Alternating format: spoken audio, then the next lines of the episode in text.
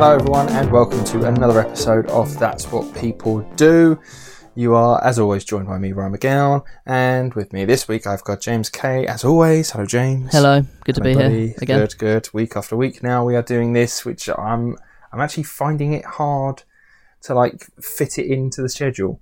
Weirdly, Yeah, like your your schedule is busy, whereas mine is like you ask me what I'm doing day to day, and I'll be like I'm I'm nothing. No- none, none. Um, yeah, for those who don't work, no, I'm st- I'm still working during this pandemic. UK, everyone's pretty much not working now, um, uh, but I am still working. So I'm still going out. Still, Yeah, I I would say this podcast is probably the only thing I do every week. I sometimes do like a quiz in the evening with friends, which is what I've got tonight. But like, Is that like house party that- or Zoom?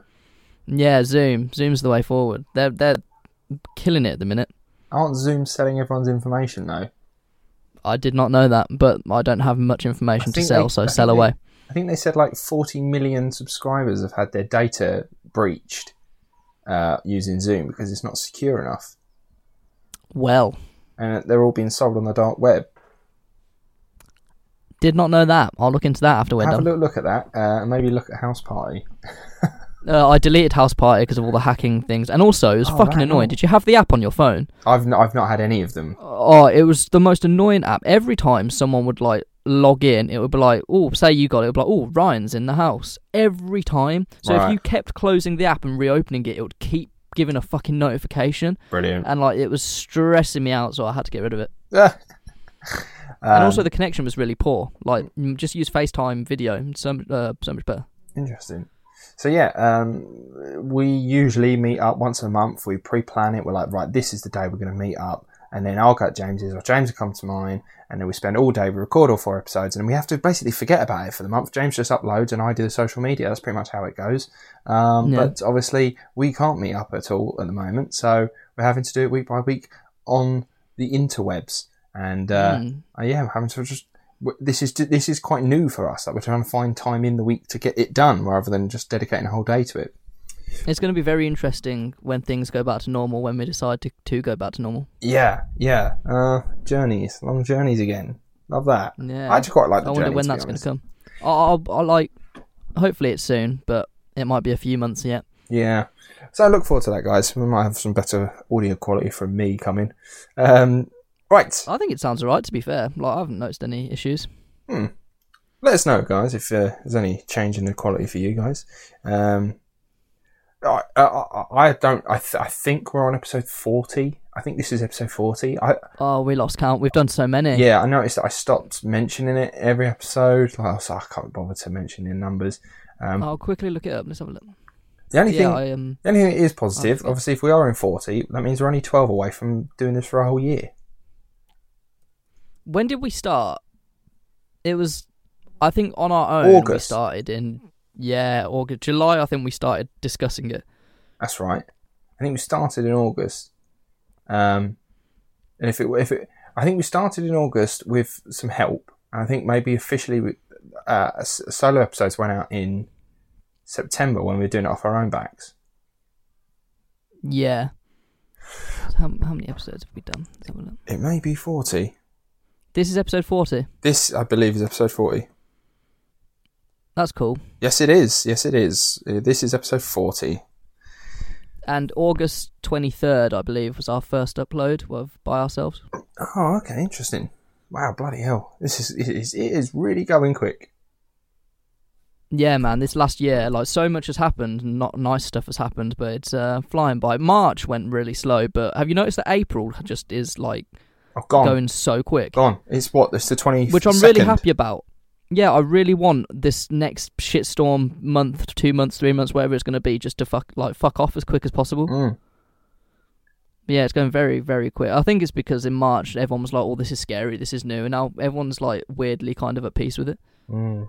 Yeah, do you remember the World Cup summer? How good that was. Let's just. Oh, that was best time of my life. Yeah, that was a time.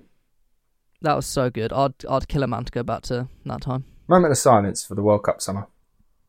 Mm. Excellent. Right, let's crack on with the pod, shall we? Uh, last week we spoke about the Cadbury family, or uh, was it was it Cadbury?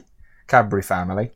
Um, yeah, Cadbury. John Cadbury and how his weird long line of Cadbury families have uh, invented a town and taken the world over with chocolate and it's now American, which means it inevitably is going to get worse.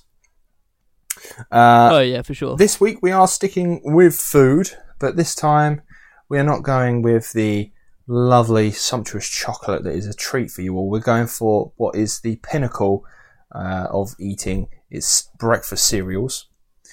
And who better in the breakfast cereal world than Kellogg's? We've all heard of Kellogg's, but who's the man behind the name Kellogg's? And why is it like an autograph? I don't know Yeah. that, but it is his autograph. We are talking about a man called Mr. John Harvey Kellogg, who sports a very fantastic moustache. Have a quick look online, James. Uh, check out we'll the have picture. to we'll have to upload a picture. Oh yeah, well definitely. I mean, No. as you know, pictures on social medias, you all know what they look like. Uh, but some of this picture I've got here, he's got a fantastic moustache and beard going on. Funny, I could grow something like that. Um, loads of isolation beards going on at the moment, and they look awful. Mine is fucking dreadful, Yeah. like really, really bad. Uh, Like I was hoping to get like a Chris Hemsworth thing going on, but I've just turned into Mr. Tumnus. Brilliant. uh, okay, Oh bloody hell, that's a fantastic mustache. it is, isn't it? That's a really, really good mustache. He he maintained it as well through throughout life. Yeah. Uh, before you, Some pictures he kind of looks like Colonel Sanders. Yes, yes, there is a bit of that. Uh, if, if, for those listening, if you haven't yet seen the picture, uh, imagine if you have seen Blackadder Fourth.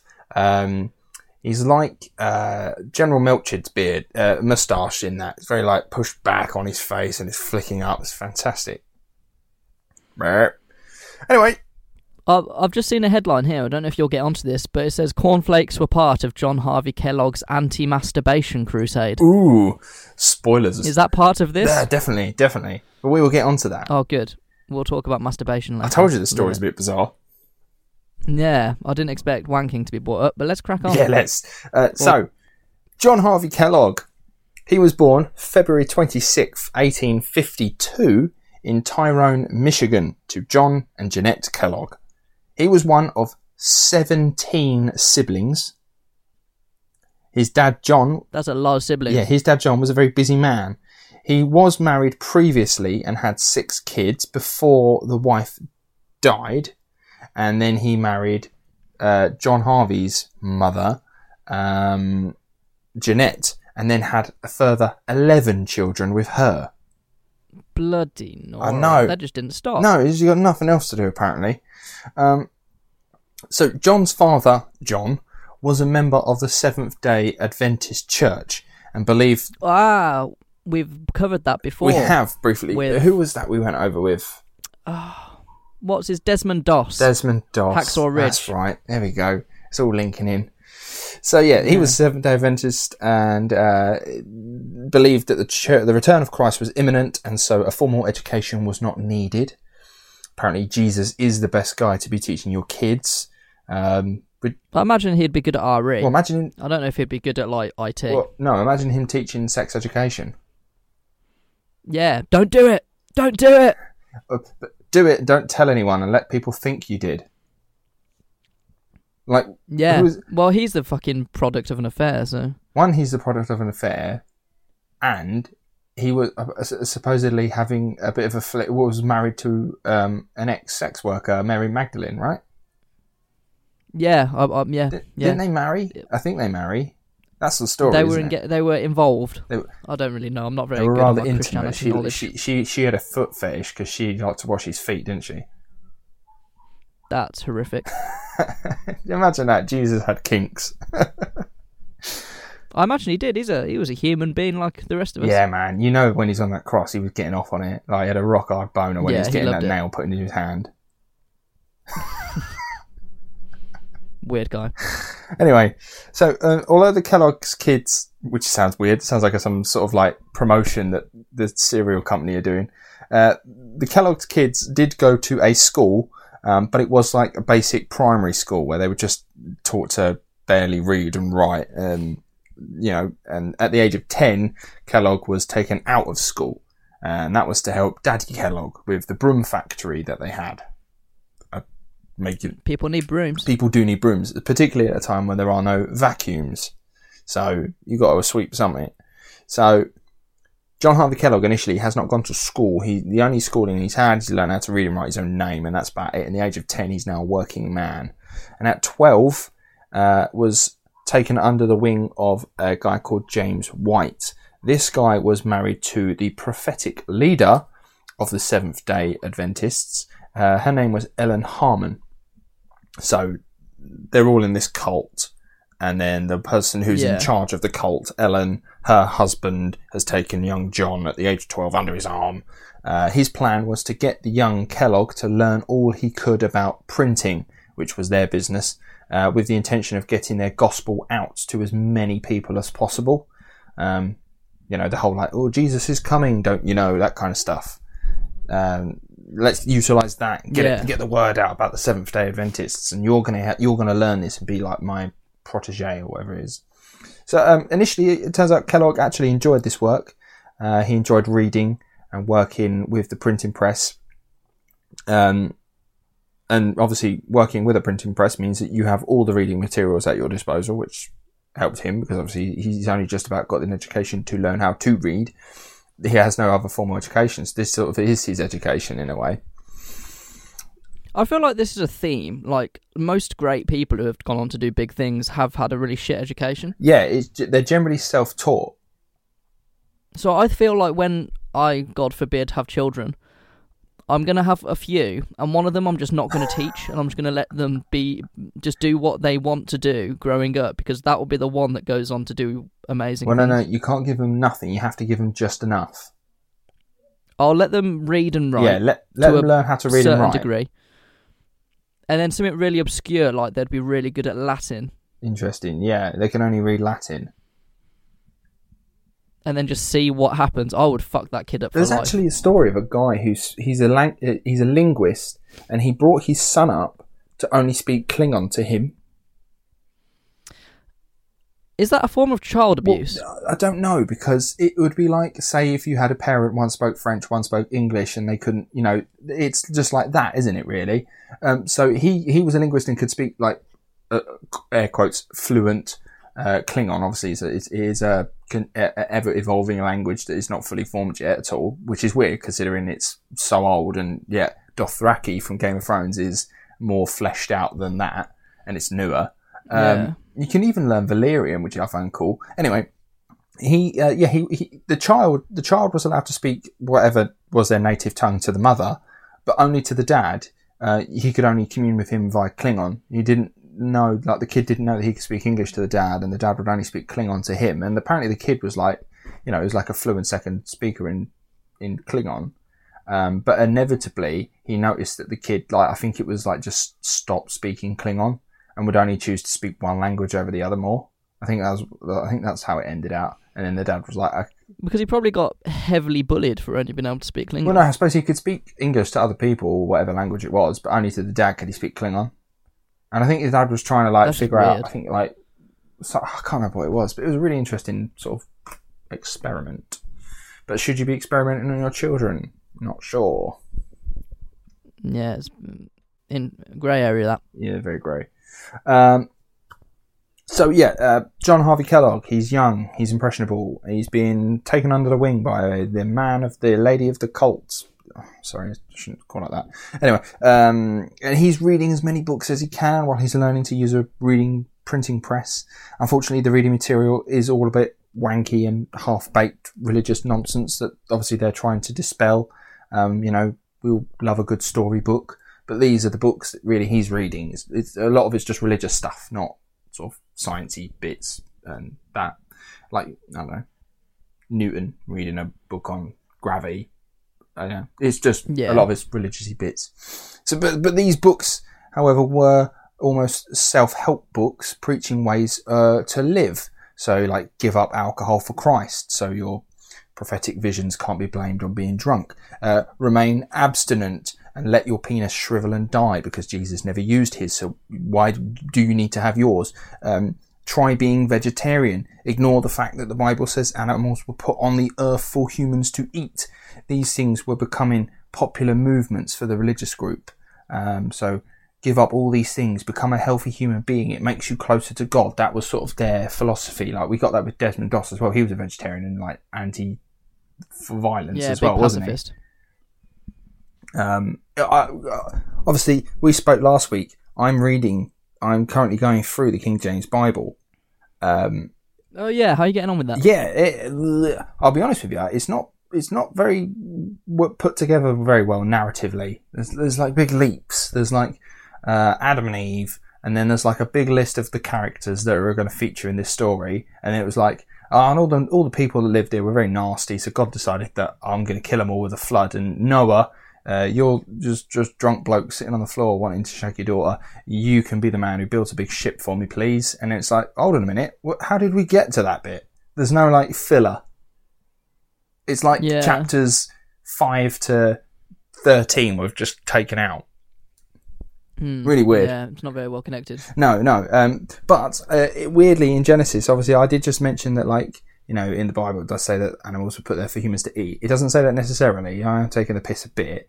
It does say that um, God says to, I think, Adam, and he's like, I've given you every single plant and every single, like, sort of, yeah, every single single plant that bears food. That is your meat. He literally says your meat which I found interesting, which is probably where the Seventh day Adventists have got this idea of if you have become a vegetarian, you don't eat meat, you'll become closer to God because God initially told Adam that you should basically be a vegetarian, right? But why is it called meat? Well, I don't know, but he, he says this, this shall be your meat, but give it, I think it's like another four or five pages later. He also then says to Adam, he's like, oh yeah, all these animals, yeah, um, they're yours basically. You can do what you want with them. Um, they're basically they're there to serve you in any way you wish, which obviously is where people can then say, well, as as the dominant of the animal, we're allowed to do what we want with it uh, to sustain our needs, and if eating it sustains our needs, why not do it? So you've got like a two arguments from one bloody book. If Adam and Eve were the first two people, does that mean everyone who has followed is a product of incest? Yes, yes, yes. Um, that's something that I find gets overlooked quite a lot. It's like Adam, that's just not good, Adam and Eve, really. and you're like, yeah, but there's only two of them, they have uh, they can only have sex with themselves, So they'd, they'd have like children, like a boy and a girl, whatever. and their offspring have to then, And then- reproduce with something. That's fuck. Isn't there a character called Ruth as well? Who's that? I don't know. I I don't think I've come across a Ruth.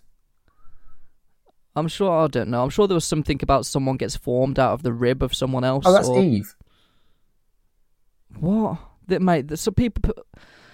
Oh, I'm not going to bash people. oh, you're thinking about Adam's fucking- first wife. what? Oh yeah, He has another one. yeah. So Adam and Eve aren't the first two people. There was Adam and Ruth. There was Adam and- uh, her name's Lilith. Woman one. Why? What? Yeah, Lil- This book doesn't make sense, man. but to be fair, Lil- Lilith comes from uh, the uh, Jewish mythology um, more than like the sort of the Western Christianity version that we would know. Um, but yeah, she's like his first wife. She's created at the same time as him from the same clay that Adam was created out of. Um, right. and I can't remember what happens to her.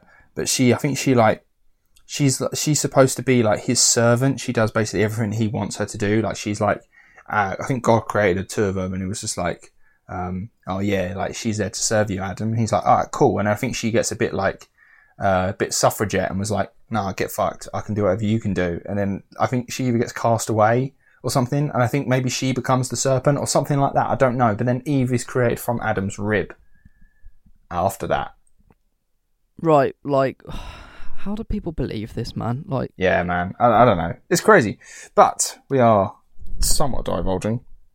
But oh yeah, but cereal. but cereal, yes. This religion is obviously, you know, um, as as much as I I maybe shit on it, it's your belief, man. Do what you want with it.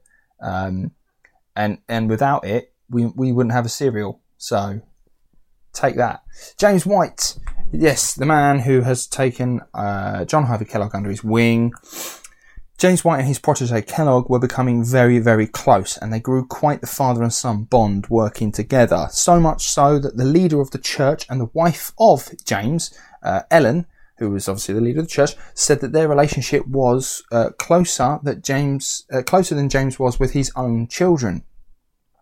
So over the years, these beliefs and ideologies would cement into Kellogg's mind. So be a vegetarian, um, don't drink alcohol, all this sort of stuff will help you become uh, a better Adventist and become closer to God and all that sort of stuff. So when he was 16, he decided that he actually wanted to teach and began to teach children at a district school in Michigan where he grew up. When he turned 20 in 1872, he enrolled onto a teacher training course.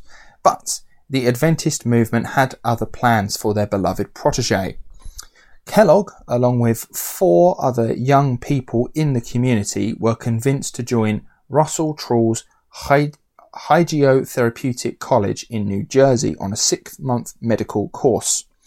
Uh, the idea was to have trained doctors within the movement, possibly to give the movement more validity, uh, sort of to the doctrine and whatever.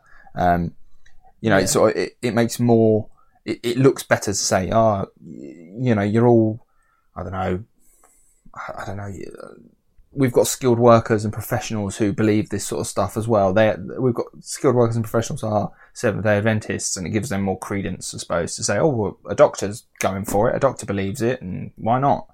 Um, I think, moreover, as well, because they're a bit of a community that sort of maybe lived within themselves, um, it would make more sense to have an actual doctor in in the community just to look after everyone as well. And obviously, he's a reader, Kellogg. He knows sort of he can read, and he's quite an intelligent person. It would make more sense to get him to do that as well. So that seems like a good basis for a health system. So. Who can read? you. You're a doctor.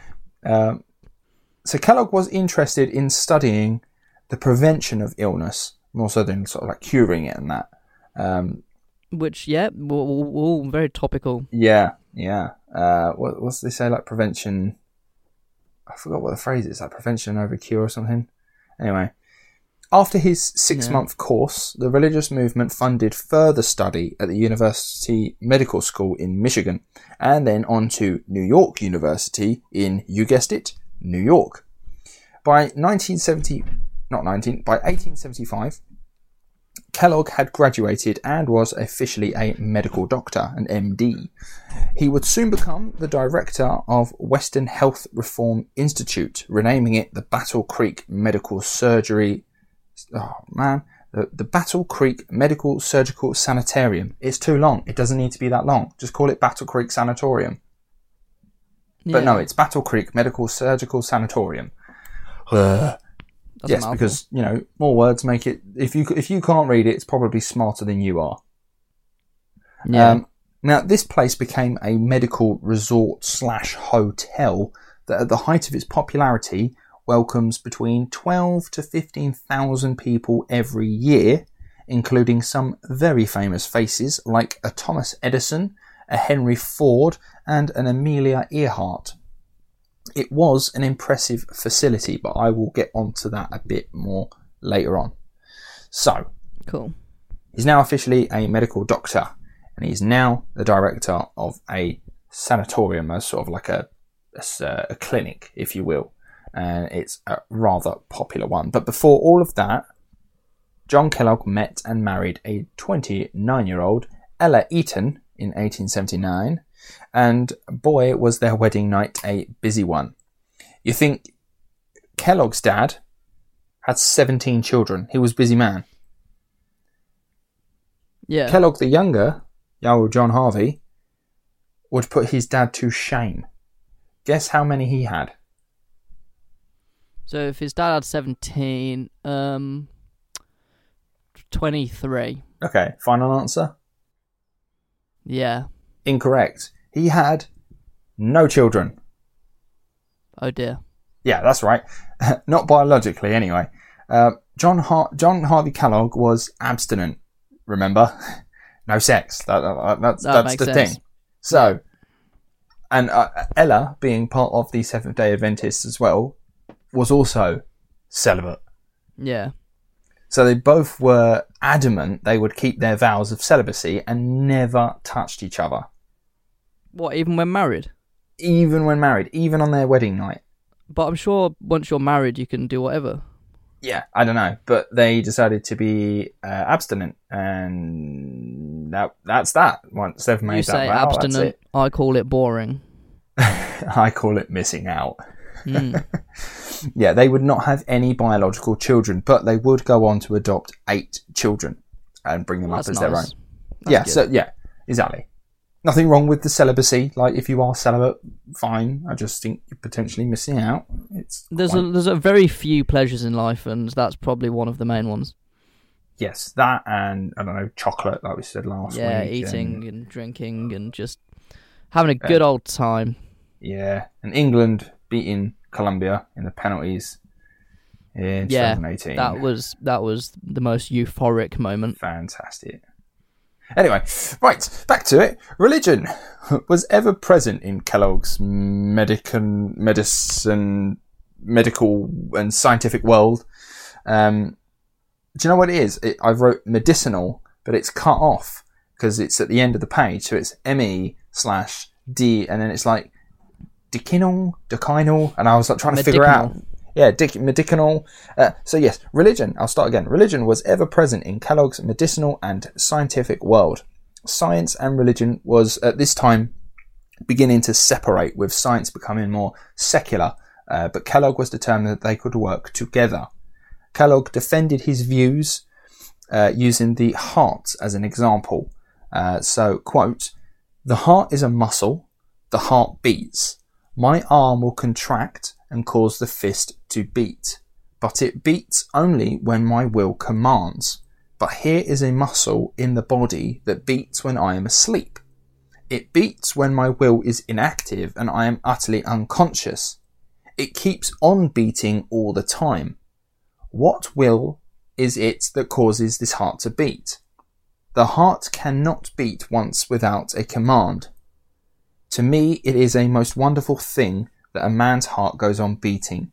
It does not beat by means of my will, for I cannot stop the heart's beating, or make it beat faster or slower by commanding it by my will. But there is a will that controls the heart. It is the divine will that causes it to beat. And in the beating of that heart, that can you feel as you put your hand upon your breast or as you put your finger against the pulse, an evidence of the divine presence that we have within us. That God is within. That there Right. is an intelligence, a power, a will within that is commanding the functions of our bodies and controlling them. End quote. So the heart beats because God. Yes, so you're saying um, I can contract my fist, but it only contracts because I will it to. I tell it to. I can't tell my heart to stop or start beating. So who's doing that? It must be God. Um, that's a massive fucking jump. Is, is isn't it? Isn't it? yeah, I mean, I can kind of get where he's going. He's saying he's he's saying if if I if if, if it is my will, and we will translate the word will to thought. If it is my thought that is making my my fist clench, uh, why can't I do that with my heart? Uh, if my heart is the thing that pumps the body, uh, pumps the blood around the body that's keeping me alive, why can't I control that? Oh, it must be something other that controls it. Or what other will slash thought could be doing that? Must be God's will slash thought. God is therefore keeping my heart pumping. I'm going to give him the benefit of the doubt because this was like a long time ago. So the yeah, science it's, it's before 1900, so yeah, maybe give him the benefit Yeah. of the doubt. Uh, but it But- also but- would suggest that God decides when the heart stops beating. But that's bollocks because you can remove the heart from someone's body and it can carry on beating for a little while. Yeah. As long as the heart has oxygen, it will beat. Like that's what a heart does. It has its own fucking electrical system. It does, yeah. It is an interesting thing. It, it's this, this, this, because God. Yeah, that that's fucking crazy. Yeah. Um, But the thing is, you can't argue against that because if you the second you say, "Oh no, that's not true," they'll be like, "Well, prove it. Prove that God's not doing that." And like immediately you're again fucking against a wall because they won't accept anything else. well, yeah, there's a reason why in a court of law, you don't prove why someone didn't do something, you prove that someone did do something. Does that make Yeah, sense? exactly. Like, you The have to have enough evidence to... to- suggest that the person did said thing you're accusing them of. You don't have to prove they didn't. Yeah, Um, yeah, it's yeah, it's it's it's it's impossible arguing with them.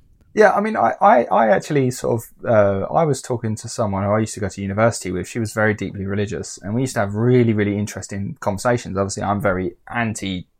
I'm just not. I'm not religious in any way, shape, or form, and I would love to try and be, uh, but I, I just for some reason can't. Where she was die hard opposite, and I said, well, what about you know creating the world in seven days? Genesis story in that. And she was like, well, uh, yeah okay, maybe it's a bit of a stretch to say seven days or whatever, and all this sort of stuff, and it just popped up and that. And I actually did sort of try and also like a little bit help her and defend it, and said, um, you know, what if one day to God is like a billion years or like three billion years to what us would be? Does that make sense? Yeah. So, you know, oh, okay, he did it all in six days and on the seventh day rested. What if those six days in equivalent to human years is, you know, 13 billion years? I don't know. You can have that one They're for free, that, everyone. like- The the the the lifespan of Earth is entirely dependent on the sun, and I think the sun is halfway through its life cycle, Mm. which is like eight billion. So I think in like four billion, I, I might have got the numbers wrong, but in a few billion years, when the sun dies, Earth will die, Mm. unless we've wiped ourselves out first, which is more than likely. Yeah. But, but when that happens, they'll just rewrite the book and say, well, he did it with the flood once, uh, and that didn't work, so this time he's going to just blow it up. There literally there won't be anyone to write that book. yeah, they will. We'll be off on like Deep Space Nine, just like floating around in another galaxy, Thanks to science. thanks to science. Anyway, back to the pod. In 1902, the Battle Creek Sanatorium was destroyed by a fire.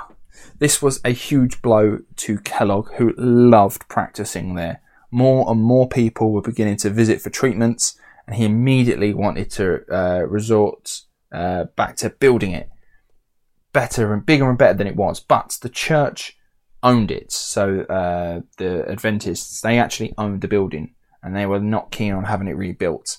Uh, the head of the church, Ellen, she claimed that a cleansing sword of fire destroyed the resort for becoming too worldly and business minded.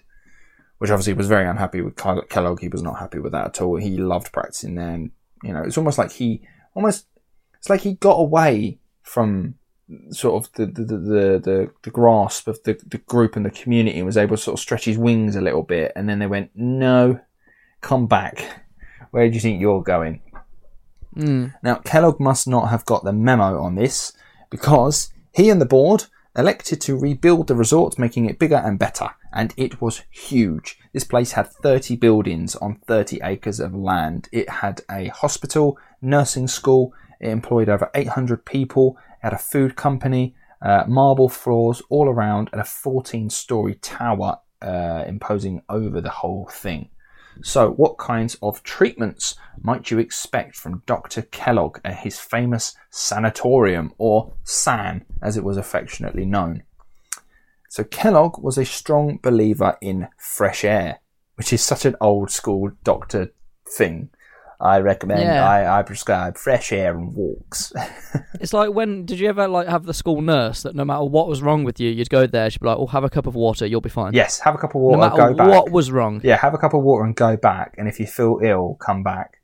Mm. I broke my leg. Or have a cup of water. I was like, "Fuck off!" Yeah. no. Like I, I always had that. Although I'm, I'm pretty certain that they would sort of, they were always they knew that kids were just going to try and pour a fast one, so they were always like, "Well, have some water, go back to class, and if you still feel ill in about an hour in your next session, come back." Because then it was like, Yeah. you now have to put in more effort, which I was more than happy to do. I, I I never once I was in school, I never like skived off. I'd always power through the day. Well, more so because But- you're with your friends at that point. Exactly, but I'd skived off before school. That's when I'd Yes, always before school, never really during school, unless you knew you got a really crap class coming up. I had a problem. My mum was a school nurse, so um, Ah. I couldn't get away with hardly anything. If ever I felt sick in the morning, it was go to school. If you feel really bad, you'll come home. it was never like, yeah, Yeah. oh, you poor thing, you poor thing. My mum was just like, yeah, I've seen this before. Don't worry about it. You'll be fine. But you don't know. Yeah, exactly. Um, I actually, at one point, I, I, well, I think I was in year 10, um, and a friend of mine in food tech tried to make like a fruit smoothie, and this thing was absolutely vile. And I was sat in my form after lunch break, And he was like, "Oh, Ryan, do you want to try the smoothie?" And I was like, "Yeah, sure, sure, sure." So I tried it. I tell you, it was disgusting, so bad. I actually spat it out, and I managed to. How can you make a fruit smoothie that? I don't know. It's not hard. I don't know, but like we're 14, so pff, you could do whatever you want in it. I don't even know what was in it. Yeah. But I ended up spilling half of it down my blazer jacket, uh, and it smelt like vomit, and it looked like it and all. I was like, "Well, this is my opportunity." So I said to my form tutor, "I said, oh, Miss Thomas, sorry, I've I've been sick." down myself. And did you get to go home? I went to the doctor's, uh, the, the nurse's office. I was like, I really, I'm sorry, I've been sick down my my blazer. I feel really sick. She was like, oh, okay, yeah, sit down, sit down. She rang my mum and she was like, no, yeah, he has got sick on his blazer jacket, and my mum came pick me up. Cracking. Oh no, You it. saw the opportunity and you took it. Took it. Um, so yeah, this place was massive, right? And you could get a shitload of treatments in it. And fresh air was obviously he was a keen believer in fresh air, exercise, and hygiene. Re- there is a reason why he has marble floors everywhere. It's because marble floors are super easy to to clean. Yeah, you just mop them. just mop them and they will come up sparkling. You don't get stuff embedded in them. They're just clean. He was all like a German germaphobe almost, but not to the point of like Nikola Tesla. We had Nikola Tesla who would go for like twelve napkins just to eat his dinner. Yeah. he's not that bad. Um, but he uh, also believed in having a good diet, rich in fiber for good bowel movements, like whole grains and nuts. It's all about Wow. the poo. So, so far so bad. So far, it's not too bad at all. Okay. So far, so good is the phrase. Some other treatments you could expect would be found in the Sanctum Sanatorium, a room a room filled with enema machines. I recognise the word, but you'll have to explain. Okay. Enema machines all sat waiting to plug up your bum and empty you out. Yep, yep. That's probably why I didn't know that. That's something I don't feel like I needed to know. That's horrendous. yes, um, yeah, enemas are quite rel- relatively common. If you've got like I don't know issues, you can um, uh, shove a bit up there, and it, it just clears out your arsehole. Completely clears it out. no. Yeah, if, if uh, you're looking to have a bit of fun up that way, that's where you that's where you want to be going. Uh, down the enema Right. road. Now you know. Now you know. If you ever need to, now you know. So um, Kellogg believed that everyone should have four bowel movements a day. What? I don't know if you're willing to share, but I only have one bowel movement a day. One a day. One, a day. Four a day. Now, if I have four in a day, I assume something's wrong with me. Right, I know. Four bowel movements a day. I'm going to put that down to everyone just having a poor diet. He's eating too much fibre. It's just he's got to get it out. So I, I had this conversation with some friends a while back, and like it does vary person to person, but I think the the main number is between one and two a day. yeah, I think so. That's that's about normal. I don't understand people that have one in the morning and one at night. I'm, I'm a very regular man. No, I, I'm like clockwork. I'm I'm usually probably like eight, nine ish at night. Yeah, yeah, and that's that's a me time. That's a me time. That's that's me getting my phone out. I can sit there Yeah, for about forty minutes. Yeah. I get like a text from Emma, um, just saying, uh, "Have you fallen down the toilet?" I'm like, "No, I'm in a meeting." But then you get up and like your legs hurt and they've gone dead. Oh, that's how I know when to get up. When my legs turn into like static on the telly. yeah. That's when you know you're done. So, he believes that you need to have four bowel movements a day. If you're still having trouble, he would add uh, yogurt to your diet. Okay, that's supposed to help. And if that Yeah. if that wasn't working, guess what the enema was then filled up with? I dread to think. Uh, that yogurt you didn't eat. Oh, so he's putting yogurt up your ass? Yeah, you got to get it in somewhere. But that doesn't. Oh dear. yeah, Now have some yogurt, and you're like, I, I really can't. I'm fed up with the yogurt. All right, fine. Bend over. I'm going to put it up there He instead. literally you're going to have this shoved yogurt. it up his ass. So the phrase Yeah, I "I'm going to know shove why it up yogurt- your ass," he he Yeah. meant it and did it. Yeah, he literally he'd fill enemas up with yogurt and shove that right up there, and that apparently would really properly clear you up. I suppose because yogurt is full of bacteria. I suppose so maybe that's somewhat Yeah, good bacteria. I yeah, don't know. yogurt is good for you as long as you eat it through your mouth and let it come out your ass the other way. Yeah, as long as yeah, as long as your body actually digests it, Yeah. not just skips that whole process. Be careful what you're putting up your asshole. Mm.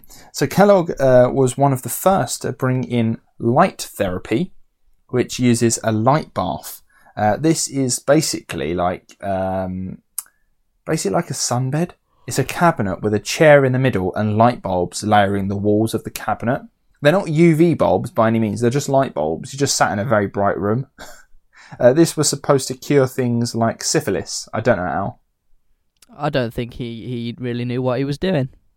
Yeah, man, I love this era of medicine when people are just like, yeah, it does that. And you're like, have you got any proof? Nah. I was speaking to my brother yesterday about like uh, medieval like medical practices and stuff, and say they were like getting like a flesh wound out of someone who'd been stabbed. They'd like clean it up Yeah. or whatever, and like the doctors would always make a mess because they just fucking didn't know what they were doing in those days, and they'd let maggots eat the flesh that they'd like messed up.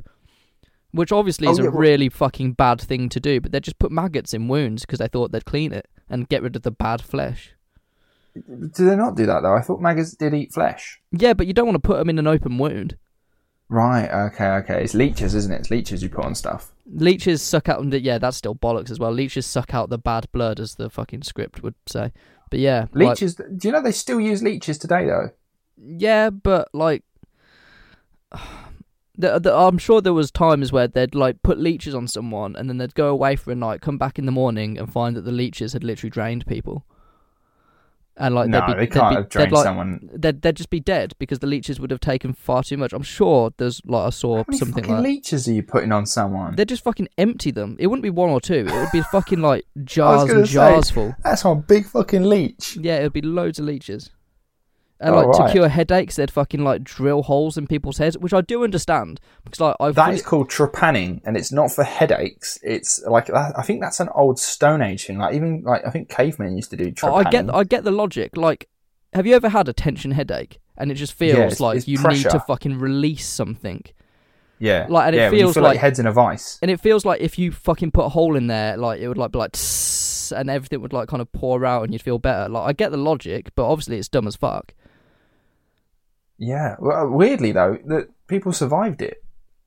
Yeah, because they'd have um, what oh, what's the procedure that they used to do with mental patients where they'd like uh, jab you through the whole like the your eye Lobotomies. lobotomies? Yeah, like people survived that, which is just fucked. yeah, I don't know. I And they'd be like, "Oh, you're cured. They're not that. crazy anymore." It's like, yeah, they're not crazy because they're fucking brain dead. All they can do is sit there and drool. They're zombies. Yeah. That reminds me, I watched Shutter Island the other day. It's Good film, that really good film. Loved it. So, amongst the uh, yogurt enemas and the light baths, which will cure your syphilis, don't ask why or how, he also used electricity.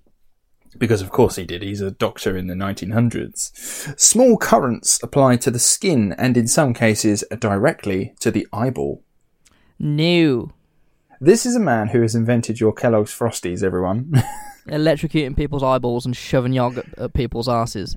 Yes. Uh, got diarrhea, a skin condition, mental illness, have a bath for several months, coming out like a prune. That's not a lie. But he would literally put you in a bath and you could be sat there for literal days. Surely that's bad for you. You'd get all bloated and like horrible. Wouldn't you? I would have thought so. You know, they have dead bodies in like r- rivers and they're like, oh, he's been in there too long, They're- he's bloated.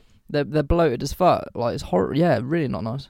Yeah, weird. He was just like, have a bath. A bath will cure your mental illness. Oh, we should all try that then. Which is what I definitely need to do. The next time I'm having a bit of a down day, I'm just going to have a bath. Yeah, I mean they do help. They are relaxing for like I don't know, twenty minutes. Yeah, I can understand the relaxing part of a bath, but I'm not sure it's got anything that's going to cure my diarrhea. No, there's no healing qualities to it. No, it's just me sat in my Unless, own unless dirty you've water. got unless you've got like muscle aches, in which case there are healing qualities. There are there. Now, the weirdest one would be his views on quotes solitary vice. Now, obviously, we've heard some weird ones, but this is the weirdest one. You want to take a guess at what solitary vice means? Solitary vice. Well, solitary, I'm assuming they're alone, Yeah. and a vice to me is something that you put something in to like hold it tight. rethink Vice. Um, so if I was to say like uh, Grand Theft Auto Vice City, what would Vice mean in that sense? Oh fuck, I've completely forgotten. Okay, Vice is something that's a bit naughty, a bit bad. You shouldn't really be doing it. You indulge in your vice.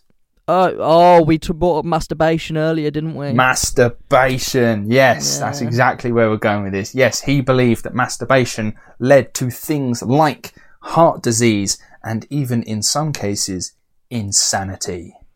Which means it's one of those, it's like, you haven't done it, have you? And this bloke, right, didn't have sex either. Didn't even touch his wife. So No, no. his balls must have been dragging across the ground. yeah. Oh, he's probably come off. He's probably disgusted with him. Um, That's yeah, this is so. This is this is now a man who has no sexual experience in any way, shape, or form, and he's telling other people who have had sexual experiences that if you masturbate um, on your own, you could become insane or have heart disease. But masturbating has like good things about it. It, it like it's recommended. Releases endorphins, doesn't it? Yeah, and also like you need to do it to like like release like the fucking sperm that you're creating. Like I think it's I- medically advised to wank at least like once a week. I'm Is that sure. right? Yeah. You've got to empty out the chamber. I didn't think blue balls was like a thing. I thought it was just a joke that men used to get women to do stuff. No, I swear, I swear it's medically advised. I don't know if it's once a week, I might have made that, but it's medically advised to like wank occasionally. Interesting. Okay. Right. Well, I better start then. Uh, Yeah, Um, just get rid of it somehow. get rid of it somehow. Well, yeah, I don't understand this. To stop these men suffering chronically just for the enjoyment of a few minutes, he would have young men bound for long periods until their desire to choke the chicken went away. If that didn't work, you can put a cage or like a chastity belt on. If that didn't work, he could and did circumcise you without anaesthetic in the hopes that the pain you felt during the horrific operation would prevent you from touching it ever again. Yeah, probably. This is a man who created our beloved cornflakes. What? What the fuck is happening here? This is a man who, when you go to grab your box of cereal in the morning, his name is plastered all over the bo- box.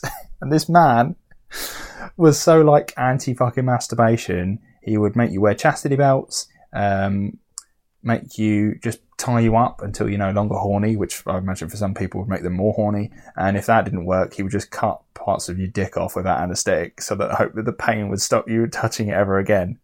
He's a weird guy, man. He's a weird dude, isn't he? Girls were not exempt from this either, but by the way. You want to flick the bean? Kellogg has acid for that. Excuse me? yes, drops of acid basically kill kill the clitoris, make it basically not as responsive as it was before, so that you've no need to fucking flick away at it. This dude is your good guy week, yeah? yes, Right, we might have to re fucking think that. he's like he's like, you know how we've said before, it's like good people do bad things, bad people sometimes do good things. This is kind of one of those. It's grey. Yeah. Bear in mind, well, bear in mind, he's putting acid on people's vaginas, so. Yes, yes, but also I will I will caveat with this. He's not Josef Mengele. He's not doing this necessarily like to eradicate a people. He genuinely is like one of these doctors who thinks that it's he's he's a doctor with a sort of a weird um, uh, ideology pushing forward his methods. So that he thinks he's genuinely doing good, and he thinks this is all medical treatments that will help you. But it's like, it's it, nowadays we look at it and go, "That's fucking horrific." Yeah, but he was also forcing his beliefs on people. uh, to some degree as well. People are paying him for this. Bear in mind, he's not forcing Which- them to do this. Yeah, I get. Okay, I guess. Yeah. That, that that's something I do. I will have to sort of defend him on that. People are literally coming to his clinic and paying for these treatments. They, I think, they're very aware of what's going to happen. But of Well, they're course, dumb as fuck as they well. are going to have to have a consultation with him, and he's going to tell them this stuff, and they have to believe that. So he's saying like, These guys got their way right, and everyone in the world believed this. Humanity would stop because no one would fucking touch each other. Oh, almost certainly, yeah. It, w- it would eventually sort of die out, wouldn't it? Which I suppose David Attenborough would be really happy about. Yeah, popula- overpopulation is a is a crisis. It definitely is. But what's happening is like it's, it's, it's clear. Like what's going on in here is like uh, uh, there's been like guys coming up to. Bear in mind as well, John Harvey Kellogg loved seeing his patients. Like he would pretty much see every patient that came through the door. He wasn't one of those directors that was just like, oh, so many thousands of people have come through here, and he has he doesn't know who they are. Apparently, he he was very like open and friendly and wanted to go talk to almost all the patients that came through his door. So he's probably seen them all at some point. But like you in this instance, you've got guys coming up to him being like, "Oh, Mister Mister Mister Kellogg, I just can't stop touching my dick. I can't stop fucking having a go at it." And he's like, "Right, okay, we're gonna have to cut your dick off, or like you know, wear a chastity belt." Like, you know what I mean? Like these are probably people that are coming to him with, I know, uh, addictions of sorts, or you know, can't stop masturbating or something. He, this is his like bizarre way of fixing that. Um, maybe there's a woman in this instance, like I said, that, you know, he's got like, acid drops that you could drop onto the vagina of the woman so that it's basically less sensitive, so that they're less likely to have a go at it because it's not going to get him much enjoyment. Um, this is clearly like a time where women are more oppressed and they can't be sexually expressive in any way, really. So maybe the woman, we, we women who are coming to him feel bad and guilty for you know being horny, and he's like obviously anti-sex anyway. So he was like, "Right, I'll sort that out for you." Don't feel guilty for being horny. No, don't feel guilty for being horny. Don't do it. In fact, indulge it. Have a go. Enjoy Yeah. it. If, explore yourself.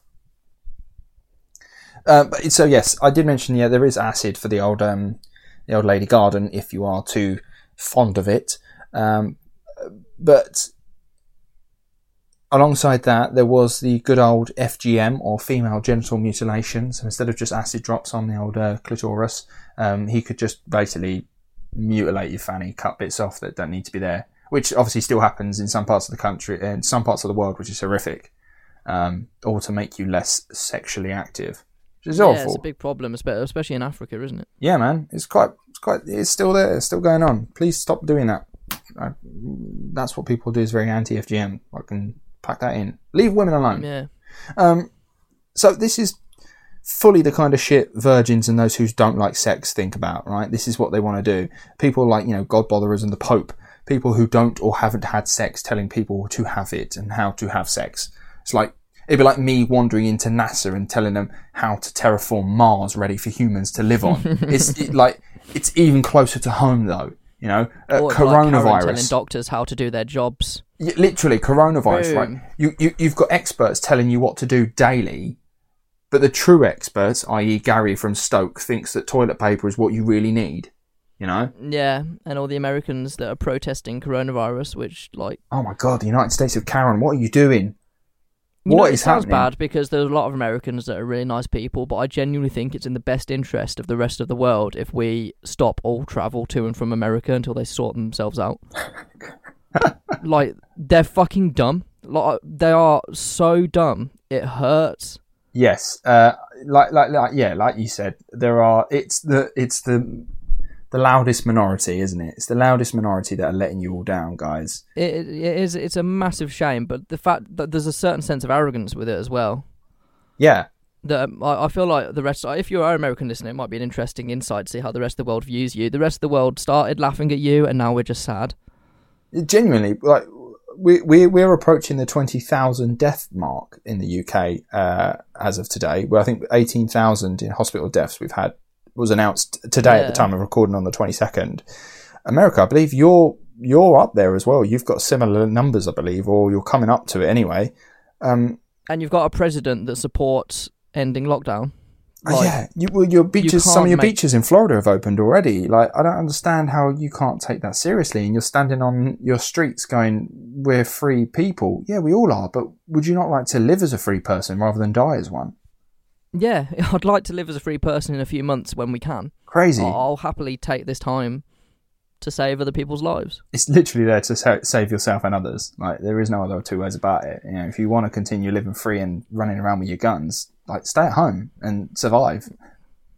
Honestly, so dumb, man. So aren't, aren't dumb. Americans that uh, uh, American listeners, if this is true, let us know. You guys are the biggest for preppers, right? You guys have all got doomsday bunkers and stuff. Why aren't you sitting in them? Yeah, I saw a t- I saw a tweet earlier being like America are the most well like prepared country individually for like doomsday scenarios, and yet they're the main country that are still losing their fucking minds that they can't go to Cheesecake Factory. Excellent, love that. it's just like you've been preparing for this, and the second it happens, you just lose your shit, and the rest of the world goes, "Yeah, it's okay. We'll we'll we'll deal with it." Yeah. Um. Well, back to Kellogg. Although he has got some odd thinking, at least he offered help to those who couldn't afford it. So Yeah, like if you couldn't afford he would, he would come up with like healthcare plans and like you, you know the prices could fluctuate so even like the poorest of the poor they could come and they can get treatment of some sorts at his clinics. So if anything you can argue he's helped more people in that sense, he's like, you know, people generally maybe they've come in with a broken arm or they've like hurt themselves or maybe cut their head open, something like that. Like they'll do that sort of stuff as well. It is a hospital, a running hospital as well, but he has he has his own clinic. And bear in mind, you did say as well, people go there and fucking stupid. Um, remember, Yeah, I, he means well. I did I did also put I think at the beginning of the episode, Henry, Henry Ford is one of the people that would go to this place and receive um, uh, uh, what's the word I was looking for now? I've lost the word. I've completely lost the word. Um, I don't know. Foreskin removal. yes, he went there and he, he did receive some of these things that he was offering. So um, there are some famous people that went. Um, so let's get into the reason this sexless, godly man's name is plastered on my breakfast cereal. Okay, um, remember the Seventh Day lot are vegetarians, believing that eating healthy gets you closer to God, and Kellogg was still into that, of course. His ideal was to have people be veggies and eat healthy. Things like natural growing fruit, vegetables, nuts, grains. Uh, where do you begin when trying to implement a cultural shift in the way that we eat? Uh, remember, at that time, people were just eating like you know what they had for dinner last night, just recooked. Um, but as he wants people to eat, um, you know, all these lovely healthy things. Breakfast, the most important meal of the day. Oh, this was what I'm going to get to. During Kellogg's time, breakfast was usually the night before leftovers, reheated meat and potatoes, uh, you know, like leftover pizza, which is the best thing in the world. Um, Ke- Yeah. Kellogg wanted to create a breakfast that was easy to prepare and easy on the bowels. Remember, Kellogg, Kellogg is the Gillian McKeith of his day, like let me see your poo, that kind of thing. Yeah, Um, yeah. He experimented for years trying to create foods that were easy on the stomach, um, you know, that suited the requirements of his faith, but most importantly, was bland. And I have to Yeah, emphasize like, the I'm, word. I'm literally looking. I'm literally looking at a list of Kellogg cereals now, and apart from like Cocoa Pops and uh, Krave and whatever, most of the shit is very bland. yeah, yeah, exactly. Apart from the odd uh, Frosties, Cocoa Pops, all that sort of stuff. But even Frosties are still bland. Well, I like the sugary bits on it. Um, but but yeah, guess, you're yeah. right. For the most part, can be quite nice at times. Yes, you're right. For the most part, like cornflakes, it's like fruit and nut. It's it. The idea is it's supposed to be relatively healthy. Yeah, cereal. K. Even Rice Krispies are fucking bland. Oh, it's crap, isn't it? Uh, but then there's a reason, right? So the whole point was to make the food as bland as possible, as to not overstimulate oneself.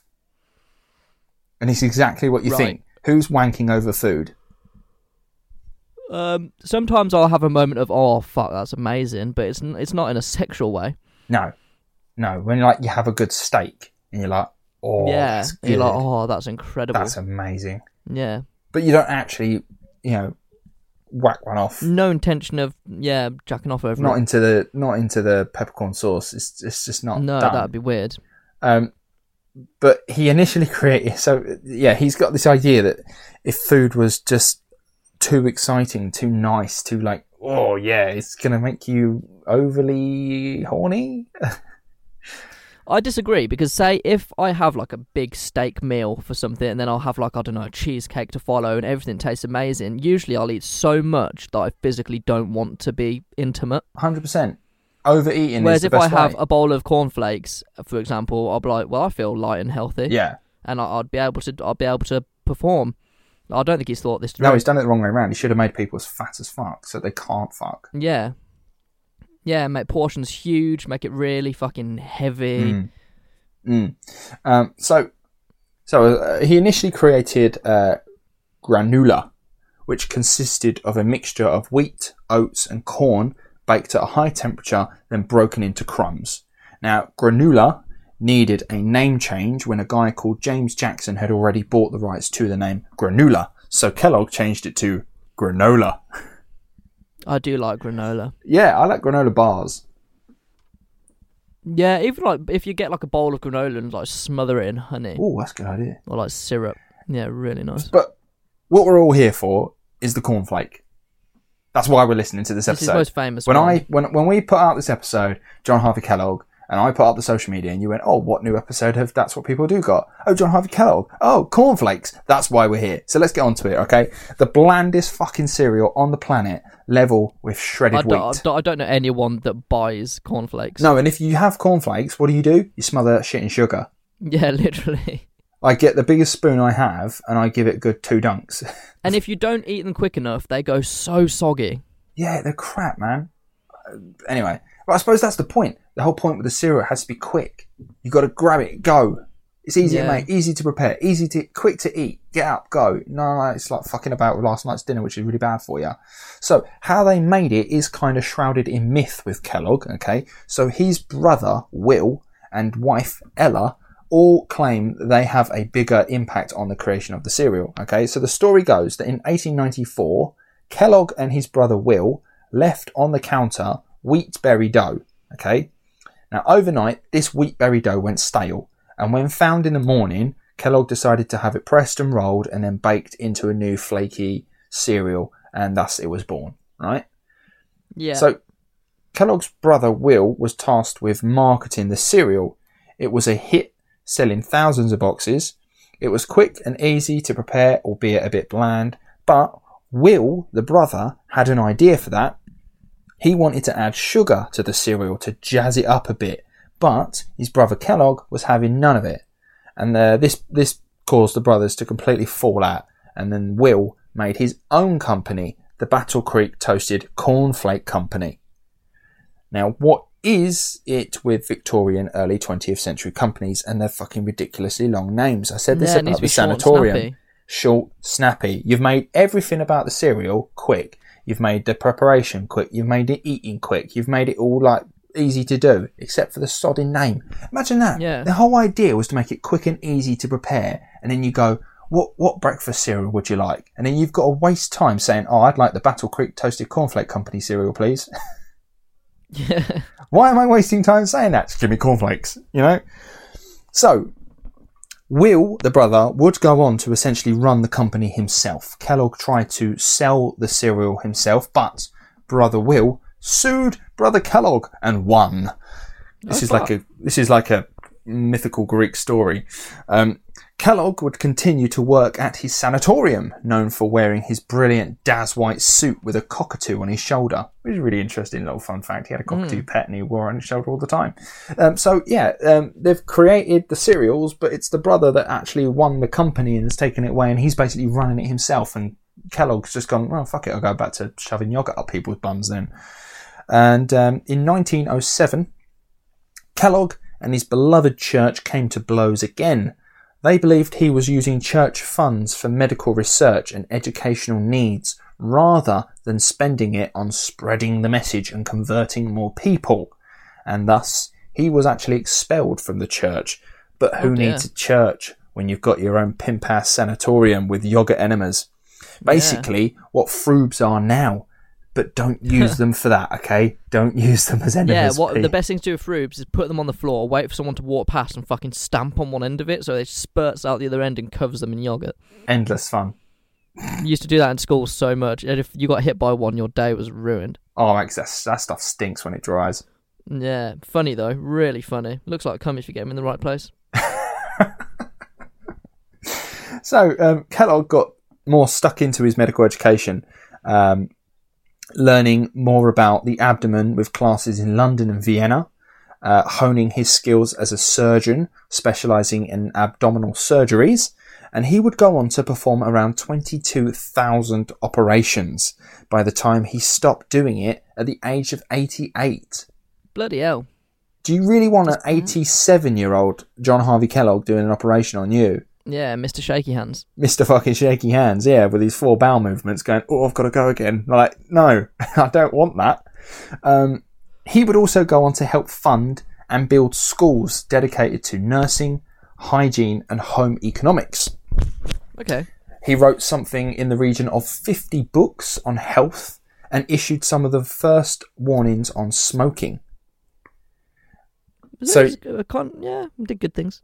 Yeah, exactly. Yeah, it's what I mean. This is where like I'm having, I'm finding people now that are more in that grey area, which I find more Yeah. interesting. Like, there's a bit bad, a bit good. Like, we've we've got a few people that are just like almost wholly good. They've done really cool things, and it's like, yeah, that's fun and that. And th- those those people should be respected and applauded. But it is fun when someone's done something a bit weird, and you're like, I'm not sure actually. Now he would go on to co-fund. Um, right. Okay. Yeah. Yeah here comes more grey. Fifty Shades Right, of them. okay. Um, he would go on to co-found the Race Betterment Foundation. Can you guess what that's about? Mm, say it's, it again. it's called the Race Betterment Foundation. Race Betterment Foundation. Yes, Race Betterment Foundation. Uh, but this is either going to be really good, like he's trying to help minorities, or it's going to be the completely the other way, and he's going to be like pro-white. Mm. so it is an organization with the sole intention of maintaining the superiority of certain races by selective breeding. White Oddly, people. Yes. Oddly, several of his adoptive children were of other races, although it is in an archive that some of his children are, quote, undesirables. Ah, Yes. Yes. he was a racist. Yes, it, it appears that he was some sort of a racist and a bit of a eugeni- eugenicist as well. He was in, Yeah. like, into like selective breeding and that sort of stuff. Like pe- certain people should only be breeding with other certain people, that kind of thing. Oh dear. Yeah. Uh, Kellogg's Sanatorium was the hub of his thoughts. It's like his kingdom, isn't it? It's his castle. He's the king of it. It's a facility in the US dedicated to eugenics, taking up around 30 years of his life thinking this over, right? He believed that excluding certain humans from breeding would improve humanity overall. Well, this sounds like the thinking of a nutjob Nazi. Um, you know, where you think they went with that, eh? um, Hmm. but it had all too real ramifications. Kellogg was on the board of health at Michigan State and was able to pass a law that allowed for the sterilization of, quotes, mentally defective persons. This, le- this law led to the involuntary sterilization of nearly 4,000 people in the state alone, and this law would continue up until 1977. Interesting. Ugh. I'm not. Yeah, grey, huh? So Kellogg believed that stopping certain humans from breeding and allowing only desirable humans to reproduce would end all the wrongs of the world, like poverty, criminality, and feeble mindedness. So he's basically saying that black people are criminals and dumb Uh, and poor. oh, I'm not going to say just. Not, I'm not going to say Yeah, other minorities like black people, probably Hispanics as well if he's in America. Yeah, I'm going to assume that other minorities come under that umbrella as well, but also um, other people with maybe mental illness or some sort of uh, men- uh, mentally challenged people, um, many people Yeah. sort of like learning difficulties of the sorts, those sort of people. He was like, well, if we just take them out the gene pool, that betters humanity, right? Um, It's not how it works. It's definitely not how it works. So his sanatorium even hosted a quote better baby contest and proposed a worldwide register whereby people would be given quotes pedigrees.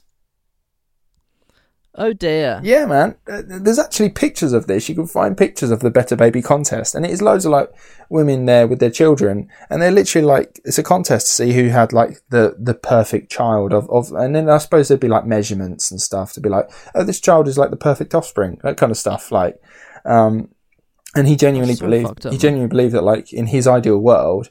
Certain humans would be selected to breed and others wouldn't, and then those people That's would exactly what Hitler did. yeah, almost, pretty much, yeah. And then, like, uh, among those people, they'd be split again even more down into pedigrees. Yeah, then you'd be like, well, this this person's of the top tier pedigree. They're the perfect person for breeding with. You can't breed with other people lesser than you. Yeah, it's very Nazi thinking, isn't it? And this is way before nazis. Yeah, very Nazis. Nazi thinking. Way before Nazis. This is like this isn't even World War Two. Uh, World War One, sorry. But he gave us cornflakes. Actually, it would have been. It would have been. I think it might have been just after the the, the First World War because eugenics was uh, a thought then. Um, but yeah, so yeah, it's it's all a bit weird, and I'm not sure I want to condemn the guy too badly. Okay, he got wrapped up in some religious lifestyle without his consent as a child, and you're going to be pretty susceptible to other beliefs, aren't you? Plus, we can throw out the man of a time here. I feel like that's going to be our sort of you know term for what a lot of historical people we cover. Um, is he man of the time? Yeah, but I think a lot of people were, but they didn't fucking have competitions about who can have the perfect child. Yeah, yeah, I suppose.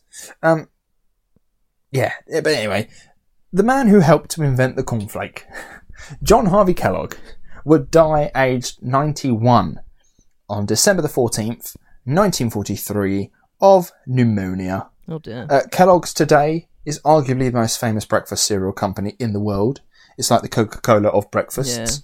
They've got uh, Cocoa Pops, Crunchy Nut, Bran Flakes, Corn Flakes, Frosties, Fruit and Fibre, Krave, Rice Krispies, Nutrigrain, Special K. It is huge. they do Pop Tarts as well. yeah, and they do Pop Tarts. So if you like your Po Tarts, it's Tell you what, you. he'd be spinning Uh, in his grave with all this sugar going on. Oh, absolutely. Yeah, he hated all the sugar. He, Kellogg's today is so full of sugar, he'd be like, oh, what the fuck are you doing? My Yeah. sugar, it's stimulating and exciting people too much. Yeah, fucking, especially with Krave. Like, that shit is crazy. Yeah, man. But I love it, and I'm probably going to have a bowl of cereal after this Yeah. recording. Probably a bowl of I Frosties. I think Cocoa that's what we've got. earlier, in. so I've already indulged. Excellent. Uh, so, and that is the story of John Harvey Kellogg and his weird, weird medical history and cereal. What a weird guy going from good to bad to good to bad. I know, right? I told you it was weird. I, I, I messaged you and I was like, this dude's weird. It's got some weird stuff. And it was like, oh, okay. It's really weird. I'm not sure how to feel. I know, right? I'm not going to get rushed to go get yogurt shoved up my bum anytime soon. No, or get a foreskin without uh, get a foreskin, get a circumcision without any anaesthetic, Yeah, that's the bit that would fucking hurt, man. or hold a competition about who can have the perfect, probably white baby. More than likely, yeah, more than likely white. So yes, uh, rather interesting grey area this man is, but he is also the man who brought us the most famous cereal brand there is and the most popular cereal brand in the world. So um, for that, I'll say thank you, Mr. John Harvey Kellogg. For the rest, I'm going to say Have a word. Eh, um, reassess. have a word with yourself. Yeah. um, brilliant. Next week Next week, it's going to be an interesting one. on the next episode. Mem- remember when? Do. Remember when we did um, Michelle Carter and we both uh, like knew what was going on, sort of. Oh, with the documentary. Yeah, um, I'm kind of going along the same thought process. I don't know if you know a lot about this, but if you do want to watch a documentary, it might be beneficial. Next week, we're going to cover Amanda Knox. Oh, damn. Yeah, and her trial and everything surrounding that. Interesting. I I kind of know a little bit, but hardly anything at all. She she was accused of killing another backpacker in Italy in the early 2000s and was sentenced to jail and then got acquitted. So we'll we'll No way. That's crazy. Okay, brilliant. Oh man, I'm looking forward to that one. All right then, guys. Uh, look forward to that. Join us next week whilst we do that. Uh, make sure you hit us up on all the social media. Follow us on Instagram at That's What People Do Podcast. Follow us on Facebook if you have that instead at That's WPD, and head over to Twitter where you will find us along the same uh, uh, title there at That's WPD. Or if not, you can always drop us an email if you have anyone you'd like us to talk about, or if you have any ideas or anything you'd like to share with us about the podcast. Uh, just generally, generally send us an email at that's what people do podcast at gmail.com. That's all the social media's done. wonderful. Um, we've got next week's preview done, Mr. Amanda Knox. Look forward to that. And that's about it. Yeah, catch you next week. Brilliant. See you later then. Bye.